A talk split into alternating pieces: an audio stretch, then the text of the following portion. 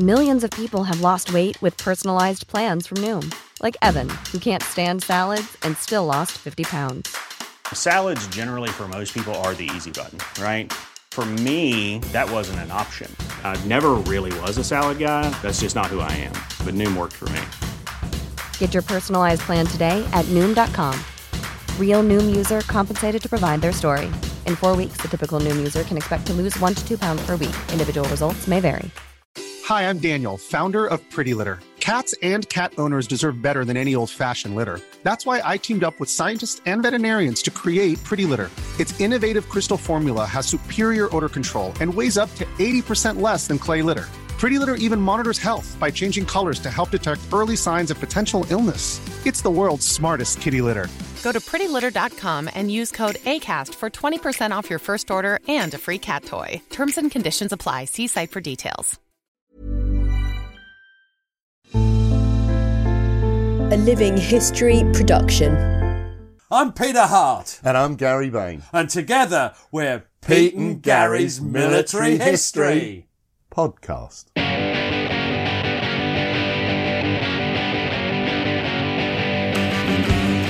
Hello, hello, hello, hello. Now, before we start, Pete, uh, we've been receiving some suggestions uh, about how we might do a new introduction. Ooh, that's very exciting, Gary. And I've forgotten the latest one. Oh. So, what was it? Well, Gary, the suggestion was that I'm old And I've forgotten. and you're deluded. Oh, yeah. And together we're Pete, Pete and Gary's Military History. What a professional you are, Gary. Well, what are we doing? Come on, enough nonsense. The public want history off us too. Well, it's another in our series of Laugh or Cry Why are we podcasts. doing so many on this, Gary? Well, I wonder why. You'll find out at the end. And uh, today it's Gunners. Gunners. Didn't you, Gunners. weren't you going to call a book Gunners Ear? Gonna yeah, I wanted to. Uh, so basically, we're doing uh, about the artillery today. yeah, because the, the, the, the artillery is the, the sort of master, the kingpin of the Great War battlefield, isn't it? Uh, there's there's no doubt about that. Uh, they're, they're, just you know, unimaginable, unimaginable powers of destruction. So what is uh, the Royal Artillery? Let's look at the Royal Artillery. What makes up the Royal Artillery? Oh, you mean sort of collectively?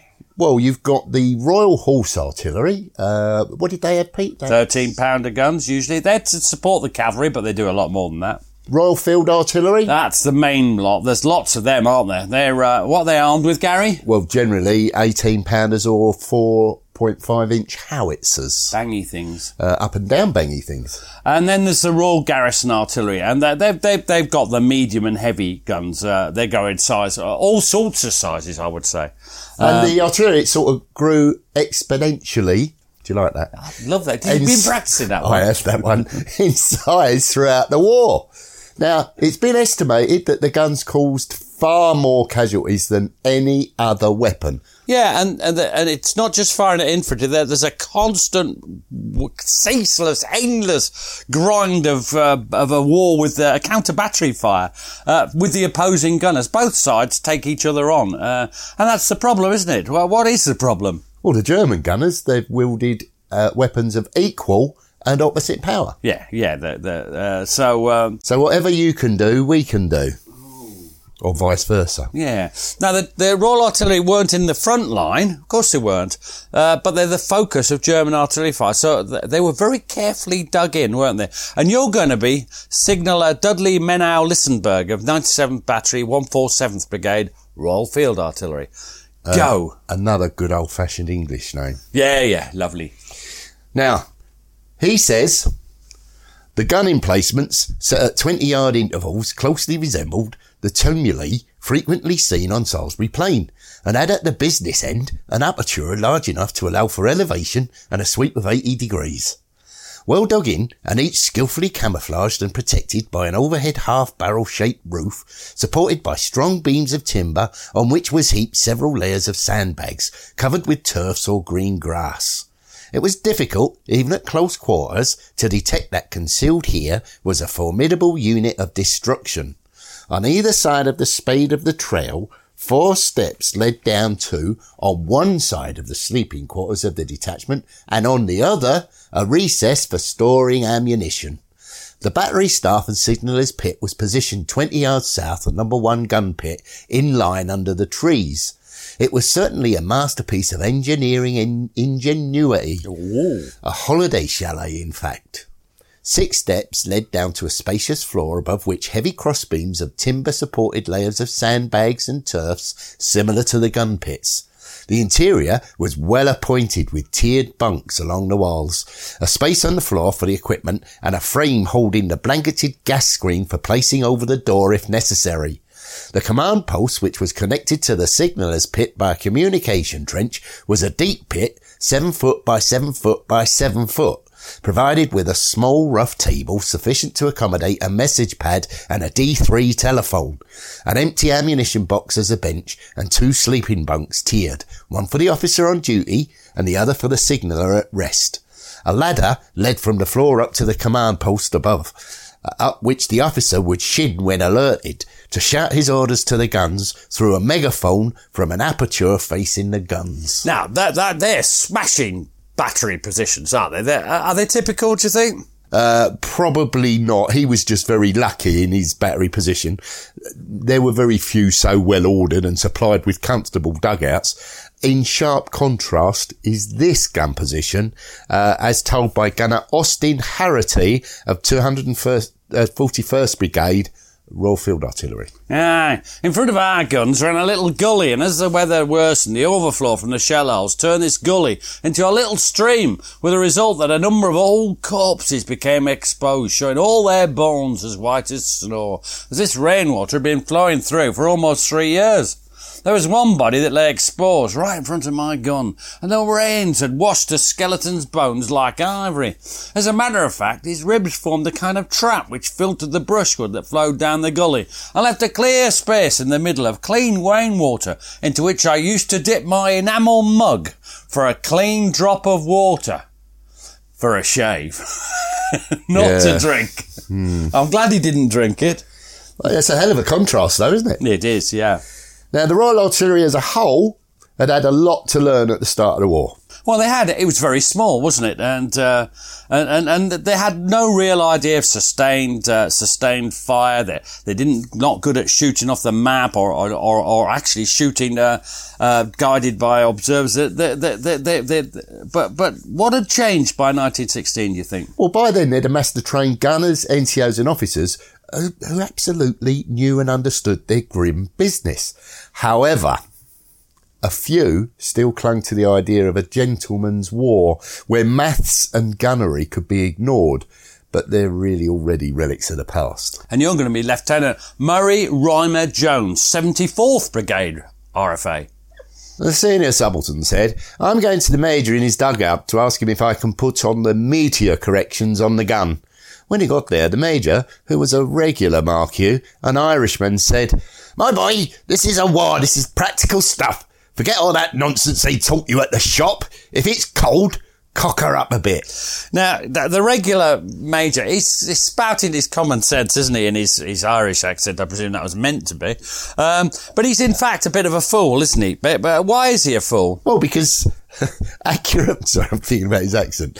Accurate meteorological corrections were essential to accuracy of the guns. And accuracy was essential if they're to hit the German trenches and gun batteries. So, yeah, you can't just guess. You've got to be precise in what you're doing, isn't it? Well, it's a technical and scientific war. Ooh. Now, um, huge barrages would be fired uh, when the infantry went over the top, but th- but they're also responsible for firing the defensive barrages to protect the infantry during German attacks. And I think we'll we'll do that one first. So who am I going to be? You're going to be Gunner Ivor Hanson of the 311th Brigade Royal Field Artillery. Recently, the infantry sent up SOS rockets, and for such contingencies, our guns have definite points to fire on. Points constantly checked by us each time that we man the observation posts.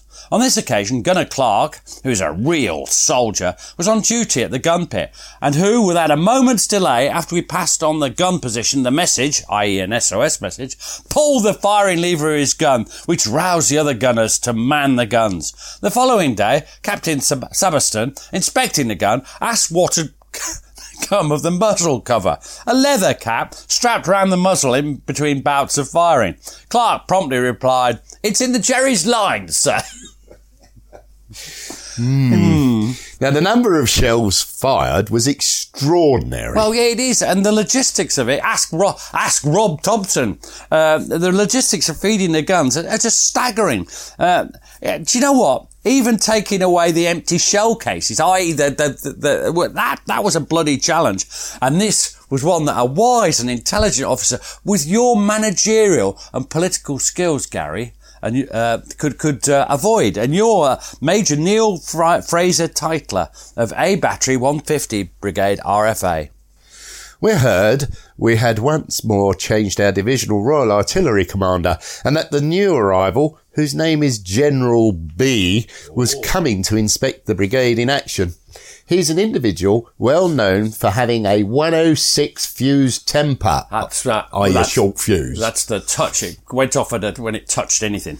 and uh, non-delay language, far in advance of any other general in the regiment. And worst of all, it was reported that his pet mania was the immediate clearance of all empty cartridge cases from gun positions. The careful return of empty shell cases is no doubt very necessary, but on some positions it must pay the taxpayer best to let them lie until the next advance. Casualties to horses and men while performing the slow job of loading them up into wagons may thus be avoided. But this was no excuse in the General's eyes, and he slated two batteries of the brigade unmercifully on account of them. It was to be our turn next day. Just behind our guns were two huge craters filled to the brim with shell cases, at least 10,000 of them. All seemed lost. However, that night came inspiration. At dawn, I arose, found an old notice board, and swiftly the battery painter covered its face with the following legends. C28, C53, dump. All 18 pounder and 4.5 cases to be dumped here. ah, brilliant. Result, much kudos for our very neat position and a broad smile on the face of our colonel standing behind the general. Yes. That's a fantastic story. It's a great book. Uh, I've forgotten the title of it, of course. I'll uh, I'll put it up on there. Who's it by? Uh, Fraser Tytler. Oh, there's a coincidence. It is a coincidence, isn't it? Now, although the gunners handed out rough punishments to the Germans, uh, they were a much coveted target in themselves. Yeah, and if they, uh, and this is where the air war comes in. If their gun positions are identified by uh, either aerial reconnaissance or flash spotting, uh, there'd be lots of close escapes for, for, for, for the men on the guns, the British guns. And this is something that happened to uh, Neil Fraser Tytler slightly earlier in the war. So he's a different unit. He's uh, th- at this time he's with D Battery 151 Brigade RFA. Our few shells brought on a sharp reply from a 77mm whiz bang battery, which made us beat a hurried retreat into the nearest dugout. At the critical moment, while diving down the trench towards the shelter, one of my great feet, clad in trench waders, got wedged between two duckboards. Two would-be Victoria Cross signallers, however, emerged from the dugout and gallantly pulled me in, all somewhat helpless from laughter. Victoria Cross signals. Uh, he means they're after a medal, yeah. oh well, now not everyone's so so lucky. This is a sad tale coming up, isn't it? Yeah, I mean, even if they're not killed, a German shell could mark the end of a sportsman's hopes and dreams. And a sad little story appeared in the Cockney War stories. Yeah, we got a few quotes from that. Uh, not, not not that many because a lot of them were unattributable, but this one was. And this is Lieutenant George Franks of the Royal Garrison Artillery, and he says this. Spider Webb was a Cockney from Stepney, I believe, who was with us on the Somme in 16, 1916. He was a splendid cricketer. We had a very stiff time for six or seven hours and were resting during a lull in the firing. Then, suddenly, Jerry sent over five shells. After a pause, another shell came over and burst near to Spider and his two pals. When the smoke cleared, I went across to see what had happened. Spider's two pals were beyond help. The Cockney was propping himself up with his elbows, surveying the scene. I said, What's happened, Webb? The reply, Blimey, what's happened? One over, one over, two bowled, and looking down at his leg, an arm stumped, then he fainted. And on that rather sad and tragic uh, note, we'll, we'll, we'll have a pause.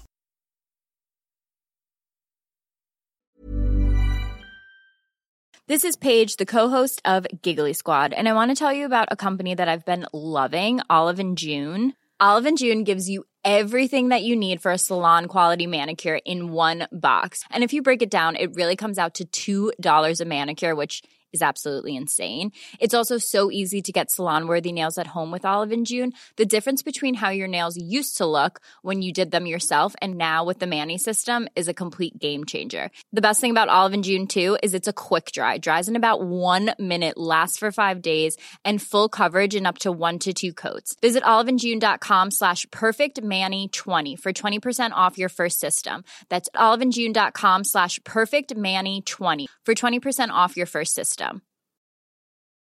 When you're ready to pop the question, the last thing you want to do is second guess the ring. At Bluenile.com, you can design a one of a kind ring with the ease and convenience of shopping online. Choose your diamond and setting. When you find the one, you'll get it delivered right to your door. Go to Bluenile.com and use promo code LISTEN to get $50 off your purchase of $500 or more. That's code LISTEN at Bluenile.com for $50 off your purchase. Bluenile.com code LISTEN. Millions of people have lost weight with personalized plans from Noom, like Evan, who can't stand salads and still lost 50 pounds. Salads, generally, for most people, are the easy button, right? For me, that wasn't an option. I never really was a salad guy. That's just not who I am. But Noom worked for me. Get your personalized plan today at Noom.com. Real Noom user compensated to provide their story.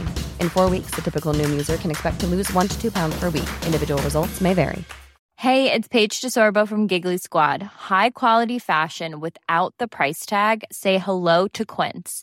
I'm snagging high-end essentials like cozy cashmere sweaters, sleek leather jackets, fine jewelry, and so much more. With Quince being 50 to 80% less than similar brands.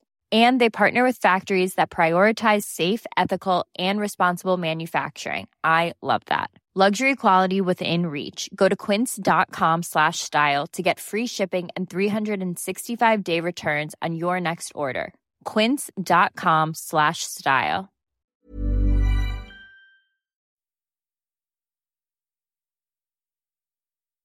Now, some gunners would be rendered mad by the thunderous detonations of German shells.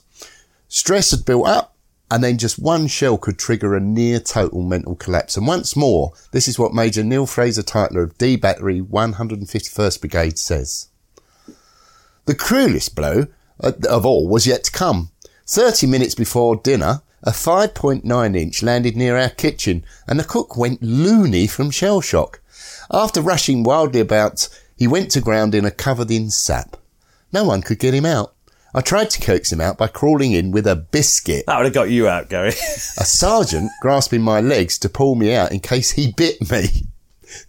Eventually, we had to take the roof off and he was tied up and sent off in a passing ambulance. Now that, that is, you see, that, that, uh, we're, uh, we're guilty there because we've just laughed, but that's not That's funny. quite sad. That poor chap may never have recovered because that, that level of uh, shell shock. Yeah, but it's quite interesting. The vision in my mind of him holding a biscuit out uh, to try and tempt him out. Well, as I say, you would have definitely gone for that. Well, it also went on to um, he was worried about getting bit.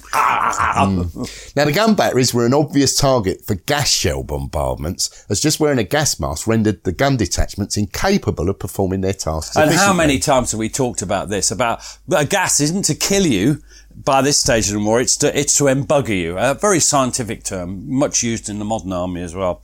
Anyway, once again, your Major Neil Fra- Fraser Tytler, this uh, A Battery 150 Brigade RFA. Things were certainly pretty bad at the guns. The air still reeking of gas, the ground saturated with mustard gas liquid, and the men all half blind and covered with mustard gas blisters. Every order had to be given in writing, as neither I nor the NCOs could articulate a word, and to complete the humour of the situation, everyone was sick at every possible opportunity. Yes, it sounds like after one of the uh, one of those student or army bashes we used to have when we everyone being sick at every possible opportunity. But it's not. Again, it's not really funny, isn't it? No, I mean he's using the the, the words to complete the humour as a, a, an ironic statement. It's it's not humorous at all, is it? It's horrible. And although gunners were not in the front line, as you said, it's often forgotten that every day I did forget that, didn't I? they would send forward a gunnery observation officer, gunnery specialist assistant, and a signaller to form an observation post from where they could observe the fall of shot from their guns and send back wireless corrections. Or, and te- that was done, telephone. Sorry, I put wireless. I've just yeah. realised it's more often telephone there. Yeah. and that was done. Why? Oh, well, uh, it's to ensure the shells hit the target so they could correct onto it. Because remember, they can't see the target from the guns. No. Because they're too far back. But what it did mean is that those teams shared the discomforts and dangers of the infantry. If there was a suitable building surviving, such as a farmhouse, roof or a, a church steeple perhaps, they'd make use of that. But the Germans were always on the lookout for likely observation vantage points and they'd often target them with extra shell fire. Usually they would be forced to set up the post amidst the trenches. And this is what Second Lieutenant Cyril Dennis of the 212th Siege Battery Royal Garrison Artillery says. Yeah, I remember interviewing him. He lived in Belsize Park. He was a fabulous old boy. He says the forward observation post would, would be an enlarged uh, shell hole, probably with some sandbags round it and duckboards to keep you a little bit out of the wet. You'd get your head below the level of the sandbags. You couldn't build them up far or you'd be spotted, but you, you could get a little shelter from them. You'd use your binoculars to look through the gaps. Sometimes you couldn't do that and there was nothing for it but to look over the edge. That wouldn't last long if the Germans were near. You couldn't get much range of vision because we never really had the dominating ground. But I could see it 400, 500 yards inside the German line from one of our posts. I could see two ruined farms from one post I was in. They must have been 300 yards in. I very rarely saw the Germans. They were no chaps, Gary, for exposing themselves. He doesn't say Gary, I'm saying, I'm just picturing those Germans not exposing themselves. I used to think sometimes our people were a bit careless like that. Hey! But the Germans were pretty careful. Uh, once I saw some Germans labouring along behind the line, evidently carrying a latrine bucket. The temptation was too strong for me, and I let go two howitzer shells. I'm glad say I missed them, but uh, it seemed to me afterwards that it was a shit trick. It was totally irrational. They were enemies. They'd have shot me as soon as they possibly could, but they were engaged in this humble task. I had a, a feeling that I shouldn't have done it. Hmm. Yes. Now, the journey up to the observation post, that was often fraught with danger. And once again, you're going to be. Well, he keeps changing his bloody unit, doesn't he? He's back and Shall we forward. just say Major Neil Fraser Tytler? Yeah, let's do it because he keeps changing his battery. Well, of course he does across uh, three years in the line. So what does he say? As bad luck would have it, just as we were going to the observation post, the Huns started firing salvos of 5.9s right onto it. However, by making rushes between the salvos, we reached my tunnel entrance, and all seven of us crawled in. It was pitch dark, one of the previous shells having upset the only candle. To ease the intense congestion of packed humanity, I told MacDonald that he should crawl up the emergency exit tunnel. The next salvo came. One shell blew in the mouth of the emergency exit, and the blast sent MacDonald onto me, and me backwards onto the colonel. At the same time, another shell exploded near the main entrance, causing the last two officers, who were only a few feet in the tunnel, to make desperate efforts to push further up. By this time, I was helpless with laughter. Imagine seven of us on our hands and knees in a narrow tunnel, rather damp and very dark, all pushing towards the centre. I don't know. That's, that, that tickled me that time. I've, not- I've not found that particularly funny before, but I did this. It's the way you read them, Gary. Now, uh, the relationship between gunners and the infantry, it's, it's a mixed, it's a mixed thing, isn't it? Uh, the, the, infantry, they, they depend for their lives on the guns, don't they? They're- they're- they're- there's no doubt about that. What, what do they do for, them? what do they do? Well, they protect them, they take out German artillery, they prepare the way, and then chaperone them forward with creeping barrages during an attack, and to break up German attacks. Yet, there could be a degree of jealousy and sometimes even bitterness evident as the infantry often imagined the gunners lived in luxury, safety several miles behind the lines. Yes, and I'm going to play the part of Lieutenant John Staniforth of the 7th Lane... Lane, Well, we've had him before, I think. We have had him before. He's quite funny. Uh, he's an interesting chap. Uh, Leinster's. Uh, he says this. The people I have conceived a thorough dislike for are our own heavy gunners. They have a hearty lunch in their princely chateau, about six miles behind the lines, and then stroll out smoking big cigars. On the velvet lawn, they catch sight of their gun. Oh, I suppose, says someone. This jolly old gun, what? Suppose we let off the bally thing, dear old chaps, suggests another. So they whistle up a fellow and order a couple of fine old crusted shells, ram them in and poop them off and go back to finish their cigars. Then, for about five hours, the infuriated Hun hammers our front trench madly in revenge, and a fat blooming gunner asleep in an armchair hears the straffing, cocks a drowsy eye and remarks lazily, Poor old gravel pushers, coming in for some more hate, what? And off he goes to sleep again. Uh, at least, that's how I picture it. Well, as we've discussed, that's not entirely right, is it? Well, not entirely.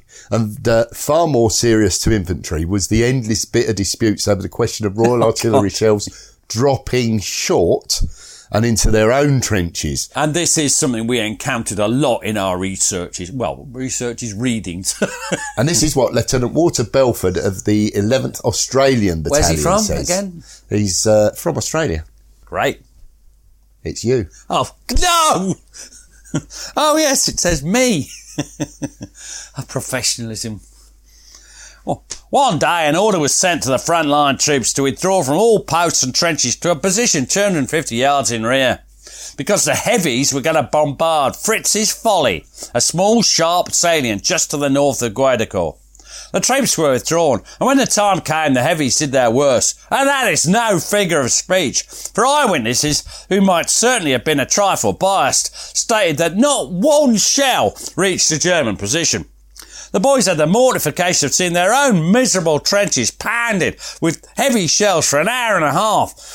If ever any troops were cursed heartily, it was the artillery engaged in this operation. The only bright spot in an otherwise depressing afternoon was when the Germans, thinking that they might assist in the demolition of the Australian trenches whilst the going was good, started a return shoot. The first enemy shell fell right in the middle of the folly. It was evidently a bullseye, for duckboards, sandbags, and other trench furniture flew high in the air, and the diggers managed a, a faint cheer. They felt that things had been evened up somewhat. and that's a sort of exaggerated picture of how the infantry felt. They felt that, oh, just their own artillery was a, as big an enemy as the Germans. Although the gunners generally denied that such things ever happened and demanded solid proof. Did they? And this caused further unrest, as Lieutenant Walter Belford goes on to say.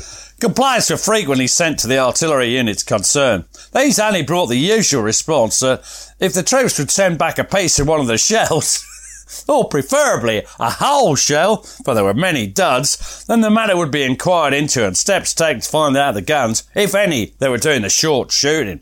Naturally, there was a snort of indication, indication, indignation from the frontline troops, and one officer savagely remarked, What the hell do the bastards expect me to do?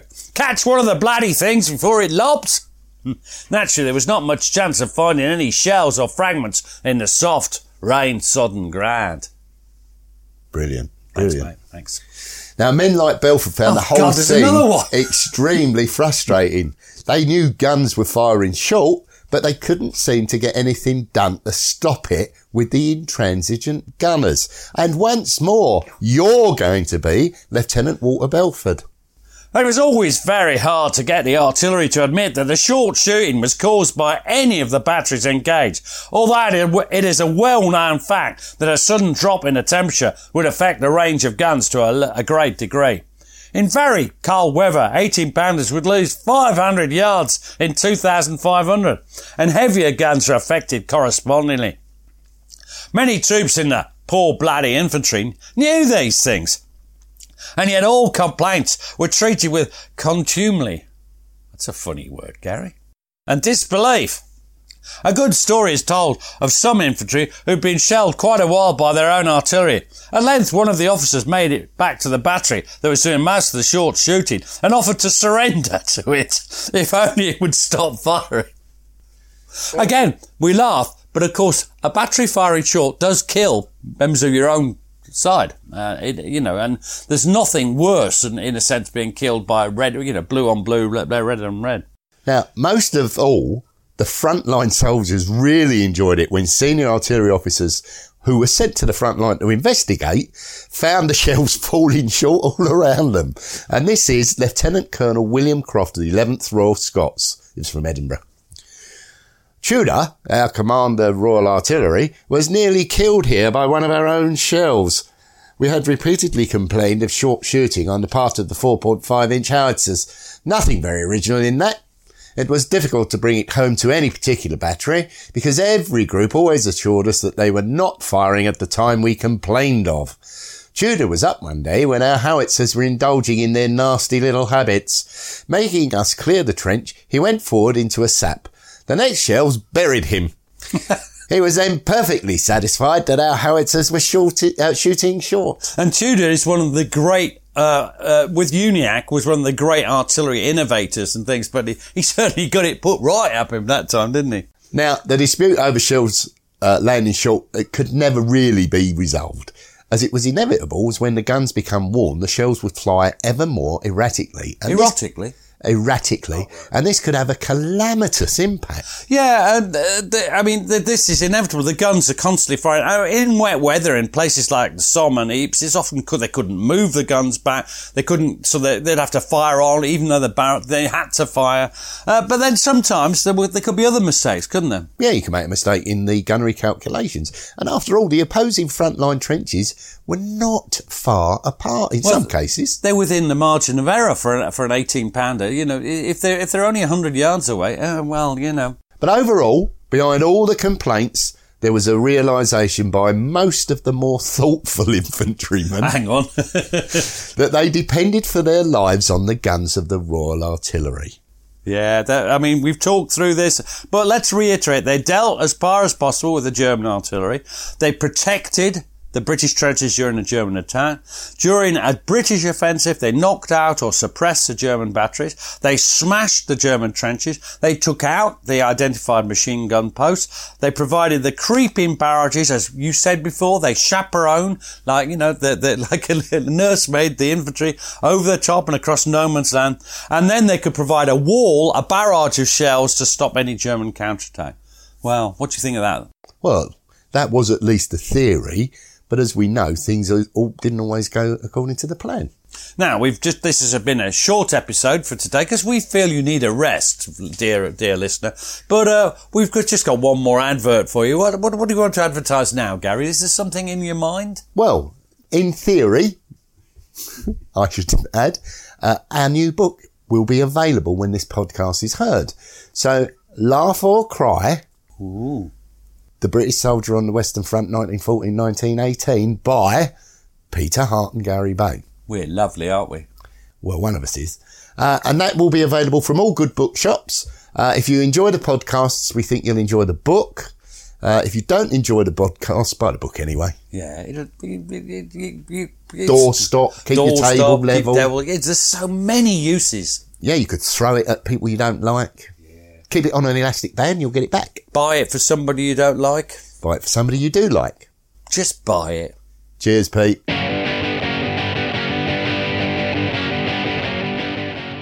Thanks for listening to the show. Blah, blah, blah. If you'd like to support blah, us, blah, you can now buy us a coffee. blah, blah, Visit www.buymeacoffee.com backslash PGMH. Blah. Or visit www.blah, blah, blah, blah, blah. And we'd be jolly grateful. Cheers. Thanks for listening. Follow us on Twitter and Facebook to learn more about each episode. And if you'd like to support the podcast, you have a couple of options. You can buy us a coffee at buymeacoffee forward slash PGMH or consider subscribing to the podcast for only £2 per month and get ad free listening and bonus content. You can find links for both on our Facebook and Twitter accounts. Sounds great, doesn't it?